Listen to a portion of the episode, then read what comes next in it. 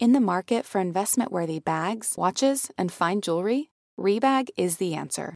Rebag is a luxury resale platform where each piece is carefully inspected by experts to ensure quality and authenticity. Use Rebag to buy and sell finds from the world's top brands, including Louis Vuitton, Chanel, and Cartier. Head to Rebag dot com and get up to fifteen percent off your first purchase as a member with code REBAGNEW. Shop today at Rebag dot com. That's R E B A G dot com. And use promo code REBAGNEW for up to fifteen percent off your first purchase as a member. Betches Media presents. Madam Speaker, Madam Vice President. You want to hang out with us? Get your vaccine. Vaccine, vaccine. And so I went to Human Resources. There's some things I just can't tell you uh, on air. The Betches S U P Podcast. A woman's problem, if you will.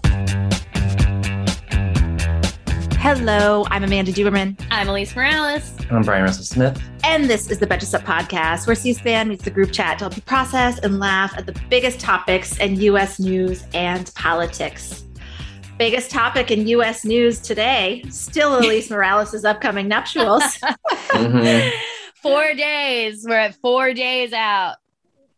Wow. wow. How's it going, and Elise? How, how do you feel these four days, knowing that there's only four days until your wedding? I feel like alternate. I mean, it honestly changes minute to minute. Sometimes I get like panicked about like small whatever things that need to happen. For the most part, I'm feeling good and I'm just ready for it to be the day. But I also have an unusual amount of things like that I have to do this week that just so happened to yeah. correspond with this week, which is yeah. also... just how the cookie crumbles, isn't it? Yeah. I have yes. two. If you could hand off the rest of your wedding planning and organizing to one famous politician that we know, mm. who would it be? Ooh, Stacey Abrams. Oh, not even, literally not even one moment's hesitation. Not at all. I mm. wish, I wish that we could, she could turn have. it blue. Everybody would leave a Democrat. Absolutely. And I, and I, you know what? It would solve me a lot of problems if that were the case. So it would actually be really fucking great. So. What person would you invite to be the social lubricant? Like a, that who, who you think could help meld the groups? Who could bring everybody together? Hmm. I feel like if I may interject, I would say Cory Booker would be a fun, a good like oh, hype God. man. Yeah, at a wedding. You know what? And that's also good because here's what I'll say: a lot of the people who are causing problems are from the great state of New Jersey. Oh yes, mm-hmm. They hail from none other than. Yes. So he could perhaps level with certain Absolutely. individuals. Um, explain to them why things need to be the way that they are. I can definitely see yeah. that happening. So Cory Booker is actually happening. a great, a great, great response, Brian. Yeah. Thank you. I mean, Stacey Abrams, Cory Booker, if you're listening, Elise has broadcast her um, her yeah, venue. You and are just invited. Shoot us a D M. Yeah. They're open. You are you invited. Are ab- you are absolutely invited. Please show up. Please come. Mm-hmm. Uh, so for the news of the day, the other news of the day, our first question to address. Did former New York politician Andrew Cuomo abandon his dog at the governor's mansion? Mm. This is the question. Know. I don't know either. I mean, if he had planned to, that plan has been interrupted by bad press. But so here's where we're at. As former Governor Andrew Cuomo prepared to leave office this week, reports swirled that he'd asked whether any staff was interested in inheriting a key fixture of the governor's mansion, his husky shepherd mix named Captain. So he's had the pup, which is reportedly a rambunctious one. Sounds like he's got some Major Biden energy. Shepherd yeah. huskies, like the, they're big, goofy guys. They've got that. Yeah. He's had it uh-huh. since twenty eighteen. So the Albany Times Union reported yesterday that Cuomo's staff was asking around for somebody to take Captain in, citing two unnamed New York State police sources. Cuomo had reportedly left the dog at the governor's mansion while he went to stay with his sister. Well, you know, he was navigating this, this life stage and worked downstate during the storm, which he says was a temporary arrangement. Aides denied the story vehemently, saying that Cuomo was simply looking for a dog sitter while he goes on vacation. Cuomo himself wrote on Twitter, "Captain and I are a man and his dog. He is part of our family, and that's the way it will always be." Yesterday, I mean, this got kind of extreme. I guess yesterday, the executive director of the New York Federation for the Protection of Animals must have been invited on a radio show, and she expressed concern for the dog, like after reading the report saying, I mean, yeah, I hope we didn't just leave the dog there. But Cuomo's senior advisor then called her to assure her that Captain would be staying with Cuomo. And it seems like this is all a big misunderstanding. But I mean, talk about talk about a story you don't want to define your last day in office. On the way out, everyone's like, did you abandon your dog? I mean, politicians are known to be poor stewards of dogs. Like Ted Cruz exactly. left his dog mm-hmm. during the hurricane and didn't. Mm-hmm. This is an ancient scandal, but Mitt Romney drove with the dog on the hood of his on car. Remember? On the, on the roof. Yeah. Sorry, not on the hood. Oh, that would be no. so crazy. I mean, it's really bad to have it on the roof of your car as well. Yeah. Um, and it was a yeah. scandal. And Mike Huckabee's son, like, killed a dog. Oh, or son, Mike yeah. Huckabee's son did something to a dog. Remember when Andrew Yang was oh, running for mayor? His dog. And for National Re- Pet Day, yeah, he honored he, the pet yes. that he rehomed. The Clintons' lab, I mean, this wasn't their fault. This was just tragedy, but the Clintons' late lab was hit by a car. There is, um, oh, no. I mean, there's a lot well, of people and a lot of dogs, so it's it bubbles up. It's like, you know, if this story came out about me, it would be so ridiculous because everyone would know that I love my dog very much. So the fact that it's even a story is problematic for me because, you know, you should be able to easily dispute that you're not abandoning your dog. Like if someone like was like saying like Brian Smith is abandoning his dog, I'd be like, are you crazy? Like it would yeah. be laughable. Like I mean, there would be so yes, there would be so much evidence for yes. why that would be out of character. Whereas with Cuomo, there is so much evidence why that would be potentially in character. But I don't know. Uh-huh. I mean, even the worst people love dogs. I mean, the worst people don't love dogs, actually. That's how you know a person is like truly evil. But like, I mean, I got my dog from a Trump supporter. I mean, I rescued yeah. him. I mean, you people, people get dogs as props. People get dogs do. as props, and then they I realize mean, I, it's yeah. a dog, and they're like, "Oh, this is like a a thing." With, for sure, a per, you know, definitely it needs care. Clearly, there was some confusion about who was taking care of this dog and where it was going to go, and uh, but.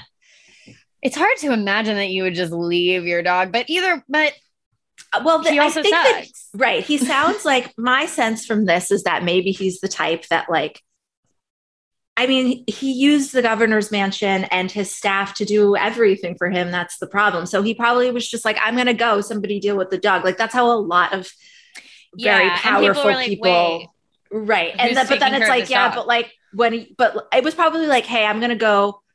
Because he wasn't living there. So he's probably like, hey, I'm going to go deal with the storm. Here's the dog. And then people are like, well, you don't live here as of Monday. So I guess yeah. the dog's ours. I don't know. I I really, I get like a little bit personally annoyed with like, quote, fake news stories like this, because I like to think I have slightly better judgment than like most like viral like accounts. And I, I won't post them. Like everybody was posting this yesterday, but I was like, I refuse to believe this man abandoned his dog, but everybody else got the credit and the engagement for talking about the fake news story. But I'm like, I don't think he really abandoned this dog. I really don't want to accuse somebody because it's like, oh, I mean, accusing somebody of abandoning a dog. Honestly, the reaction to this was on par with, I mean, Elise Stefanik tweeted about it. She was, Elise Stefanik was like, we had to put down our sweet dog years ago. And I can't stop thinking about it. Worst governor in the world. Of course, worst Jesus. dog owner in the world. But that's yeah. some real, that's some what real about slander. You that you're using your dead dog in a tweet to attack someone. That's pretty fucked yeah. up too. I mean, I think the perfect situation is that I know another political dog who recently lost a sibling who is in need of a rambunctious friend, and that is Major Biden. Ah. I think Captain and Major, I mean, match made. That's true. But Cuomo probably is like, I want my dog, you guys. Like, I, I didn't want to leave the dog. Nobody if take now, my dog. If ever a man needed a dog, now is the time. You yeah. know? Yeah. Just like at his sister's man. house, sad with his dog. Right. Mm-hmm. Well, it is always better for dogs to be with their owners, like even when things happen, yeah, even with Amy Cooper, like she, the dog was taken away and then they decided it was still best to be with his owner. So we hope that Captain is yeah. also Cap, like Captain has a whole know. ass family. Yeah, but Captain doesn't know that Cuomo like sexually harassed people. Like, that's true. He just like thinks he's a really nice guy who takes him on walks and pets him. That is so true. Exactly. Oh, that's nice. So for a palate cleansing headline this morning, we're turning to our Dame buzzworthy news of the day. Brought to you by Dame, putting buzz in all the right places and making the world a happier place, one vulva at a time. Today's buzzworthy news headline is that New York has its first female governor. We woke up with a woman governor. And wow. Just like that, what a Cinderella story. Just after midnight, Kathy Hochul mm-hmm. was sworn in as New York's first woman governor in its two hundred fifty year history. The former congresswoman from Buffalo became the fifty-seventh governor of New York.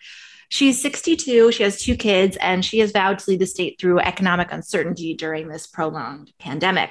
Her husband is a federal prosecutor, I believe, and he's going to stay in Buffalo, and she's going to commute to the governor's mansion. And she does plan to run again next year. Because this is a Dame segment, I feel like it's an appropriate it's appropriate to bring in the Sex and the City reference, which is that I think this would be an amazing storyline for Miranda Hobbes in the Sex and the City sequel mm. or T V show. Well, I mean... it also makes sense because Cynthia Nixon ran against uh, Cuomo herself. So in a way, it is a Miranda Hobbes storyline, mm. a more successful Miranda Hobbes storyline. Yeah. I mean, she I was ex- a lawyer or she is exactly. a lawyer. I don't know. We'll find out in the reboot, I guess, if she's still a or, lawyer. Exactly. Or it could be a good explanation for where Samantha went. I mean, it would make more sense for Miranda. She's the governor of New York. Yes. Mm-hmm. She doesn't have time to hang out with them anymore because she's the governor of New York. Right. Right. Yeah. She was lieutenant governor, somehow went from P R to lieutenant governor to uh, to the governor. Makes sense. That's that's yeah. where she is. But are you guys excited to have a woman governor? I'm, you know, I'm excited in the sense that I'm always happy for women to move the needle. I really don't know much about Kathy Hochul, so I'm just kind of waiting to see what I think of her. If I learned anything from our time with Governor Cuomo, it's that I refuse to be dazzled. Yeah. By, yeah. I will not be dazzled by governor of New York again. It's no kind matter. of a tough gig to take over somebody who was just disgraced and who, like, we all learned a cultural exactly. national lesson not to overly admire this person. And she's like, hi, hi. If hi. the last few years taught us anything, we don't need charismatic leaders. Politicians. No. no. If anything, maybe we could we could benefit from someone yeah. who isn't super. We need charismatic Jeopardy hosts. We don't need uh-huh. one hundred percent political leaders. Also, what what does it say about Albany that she'd rather commute from Buffalo than live in Albany? That's true. There's bad juju in that governor's mansion. There's mm-hmm. bad energy there all is. over there. I don't. I wouldn't want to move in there either. Now you got to take care of a random dog. No. Oh, God. Poor Kathy. Poor Kathy. I mean, I can see a wonderful children's book, book that's just like Kath and Captain's first year. I'm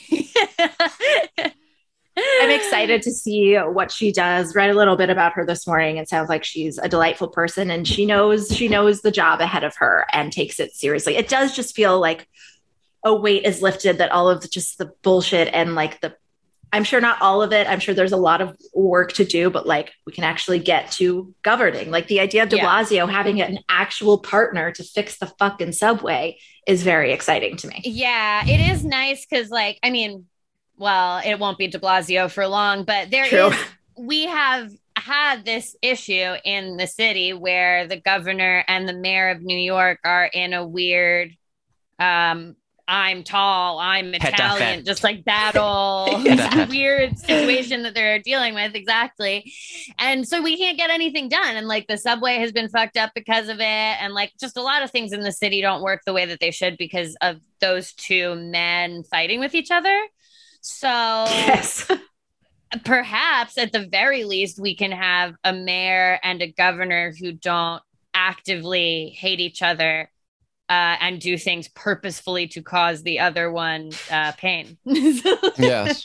High bar. High bar. That would be great. That would be excellent. And that was our buzzworthy news brought to you by Dame. To get that buzz, you can try Dame for yourself by visiting dame products dot com slash sub. Plus, all new customers get fifteen percent off their first order on dame products dot com slash sub.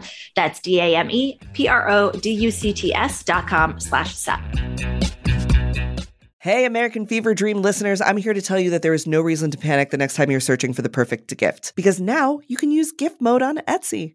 Gift mode on Etsy is here to take the stress out of gifting so you can find the perfect item for anyone for any occasion. And it's easy. You just tap or click gift mode in your Etsy app or Etsy dot com, and then answer a few questions about who you're shopping for and what they like. And gift mode instantly gives you a curated gift idea list based on hundreds of personas. Now it is simple to find gifts made by independent sellers for all the people in your life.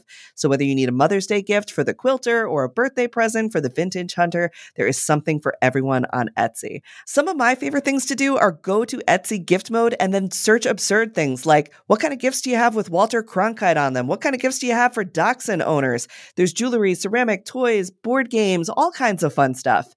A gifting moment is always right around the corner, whether it's a birthday, an anniversary, a holiday, or even just a day to say thank you. Gift mode on Etsy has you covered. Need to find the perfect gift? Don't panic. Try gift mode on Etsy now. Today's episode of American Fever Dream is brought to you by Nuuly. Have you ever felt that fast fashion ick, but can't always afford the super high-end stuff?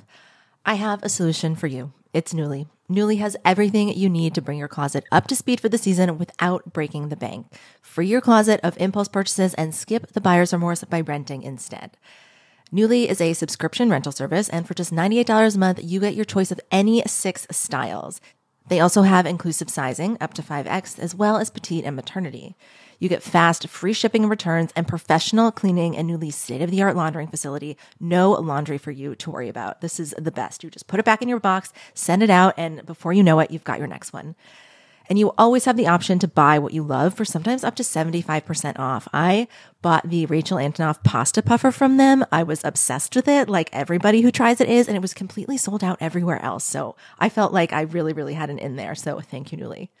Nuuly is an amazing value at ninety-eight dollars a month for any six styles. And right now you can get twenty dollars off your first month of Nuuly when you sign up with the code Fever Dream twenty. Just go to N U U L Y dot com.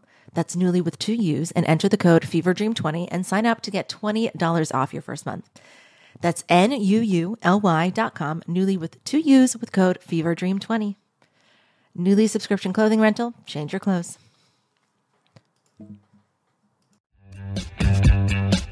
Okay, so there is drama in the House of Representatives. Yeah. I saw you put this in the newsletter, Elise. I was reading about this in um, Politico because it really sounds like the third hour of a Real Housewives reunion.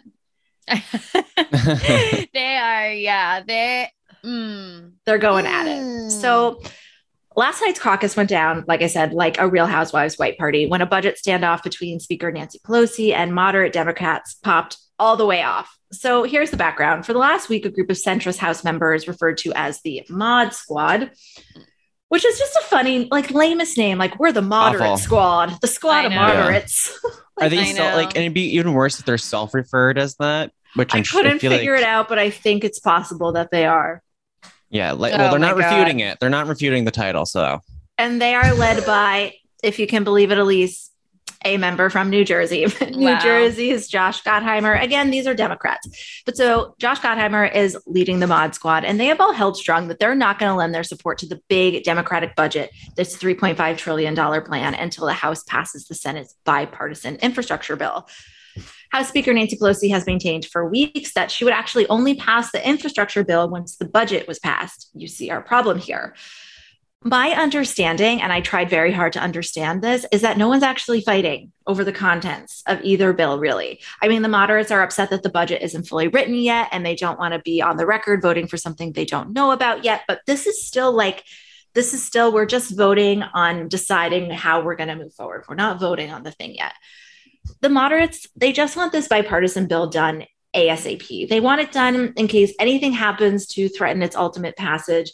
They are moderates, so they see themselves as at risk in their districts next term if they don't signal that they're willing to work across the aisle and make compromises and just get stuff done. I mean, this we, we've seen in the past couple of weeks how quickly the news cycle can shift. And then once you lose attention on big things like this, it's really hard to get it back. So I think they're just thinking like, we have to do this now so that we can ensure it happens, because they feel like if they don't, they might be at yeah. risk.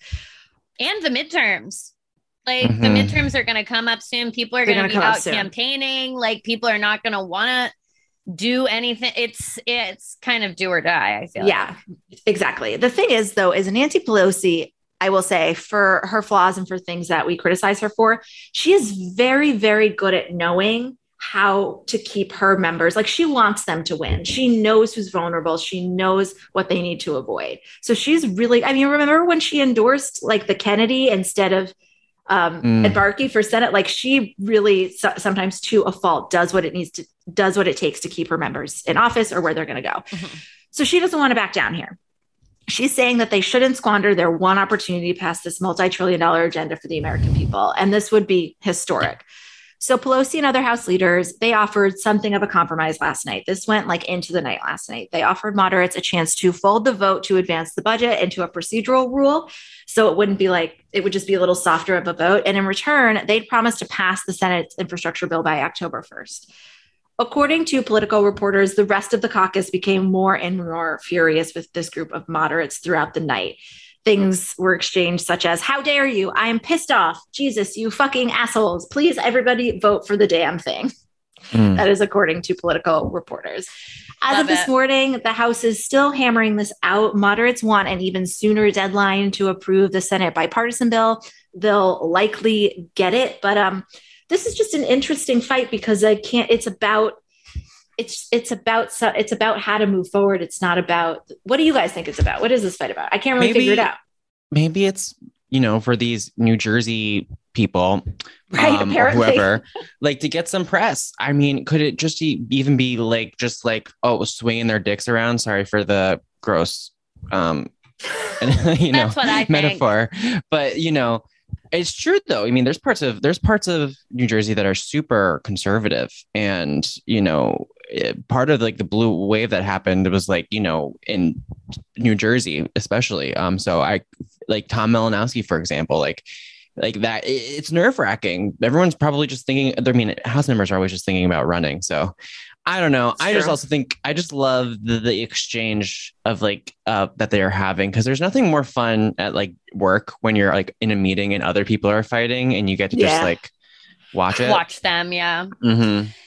Yeah, I agree, Brian. I feel I think there's a little bit of dick swinging, as you said. Uh, I think there's some dick swinging that's happening. I think that there are always going to be, especially in the Democratic Party as it is constituted right now, a handful of people who see a political benefit to this like bipartisan sheen and this like, we're a tempering force on all radicalism. And uh, we say right. no, we say no to mm-hmm. stuff. And, and so I think that like, you know, they're doing the same, they're playing the same game Kyrsten Sinema and Joe Manchin are playing. It like ups your profile. It makes you important when the day before nobody, Nancy Pelosi wasn't talking to you and now she's talking to you. So I think it's like, I think it's also, I think they probably also think there's a benefit politically at home to the reputation it brings them. And I think it also yeah. does make them feel important and fancy. Yeah. Because now they're getting talked about on the Betches S U P podcast. And we Precisely. weren't talking about them before. We have never talked about Mister Gottheimer before. We have had, I mean, like Stephanie Murphy, who we've actually had on the podcast. She was like the tenth person to join this group. And she got more. I, I, I don't think she's a person that did this for, for press. I think it's her mm-hmm. district is pretty tricky, but she got more press than I've ever seen her get because she was one of mm. only ten out of four hundred thirty-five people. And there are people in that group that for sure, like nobody knows who they are until they do this. I mean, I'm reading the Politico reporter, Heather, um, I think it's pronounced Kagel's uh, tweets of what's going on. And they're just fighting. They're just like, we're, we're so close. They're just fighting over the smallest things because like, they just want to be, they just want to be validated. I think I want to be heard. I yeah. think that's what it is. I think Nancy Pelosi is just like, oh, God, we just have to like, they're all like a bunch of kids. And it's she's like just got to manage with, like, their emotions. Yeah. Or deal with someone who's just like a contrarian. And at some point you have to like kind of like give them a little ounce of something just so they shut up. Yeah. You guys know, like the people, like I used to wonder people at various jobs I've had who are like managers. And I'm like, what do you do? I never see what you do because you don't produce anything. And then I'm like, as you, it's like, oh, you're dealing with fucking bullshit like this yeah. all day. Like, that's why Nancy Pelosi's office is so huge. The speaker's office is so huge because they're dealing with this stuff all day. Yeah, she just sounds needs like to be able to scream in there. Yeah. Speaker needs to be able to just kind of like run around and be like, ah, in there. Precisely, precisely. Yeah. So, I mean, this is more interesting. Honestly, the nature of this fight is much more interesting than the actual policies at stake. We've talked about infrastructure. The most important thing, it looks like, is going to be protecting Biden's chances at passing this, this really big thing. And it looks like just the path to do that is going to have um. It's going to have a little bit of a emotion on it, which is fine. And emotion. Yes.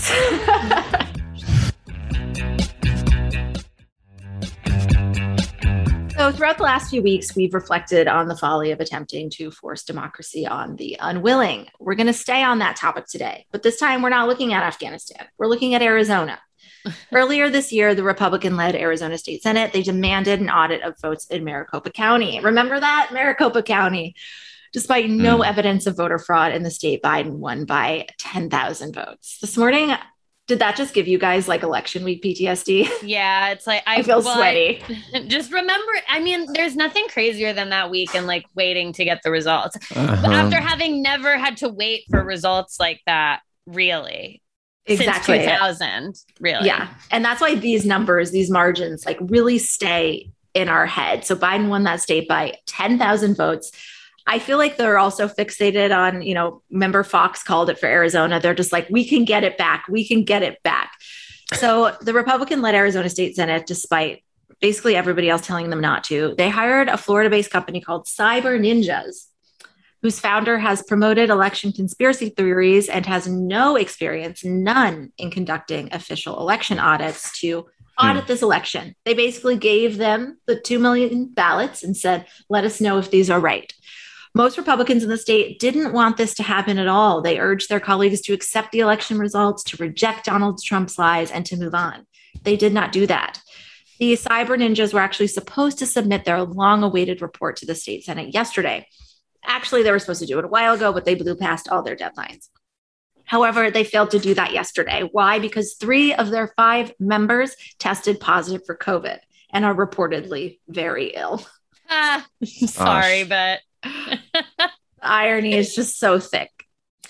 So the state Senate claims that the goal of this audit is to improve the election process going forward, not to change the results of the twenty twenty election. But election experts have warned that an independent group getting complete control over all of these ballots could have a really chilling effect on voting. I mean, if you look at somewhere like Arizona, which may, might have a pretty large, potentially population of people that are undocumented, if they see that these fucking crazies could get their hands on their votes, like maybe they don't want to vote. So that's sort of the idea here.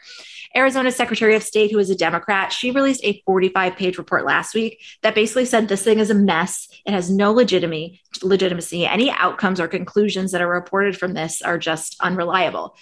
I read through some of this. For instance, um, one thing she noted was that auditors were always seen with black or blue pens. Apparently, rule number one of election audits is that you do not fuck with blue or black pens because people write on the ballot with blue or black pens. You bring red pens because if you're just... Like, it doesn't even matter if you're dealing with the ballot. If you're just like, you know, taking notes or yeah. like writing love mm-hmm. letters to your to your dog with a blue pen nearby and it gets on something that can change a vote. So that was, it's just a bunch of stuff like that, which like day one in, invalidated what they were trying to do. There are huge questions. They've been taking pictures of the, I mean, this is actually pretty scary stuff, even though it's so ridiculous.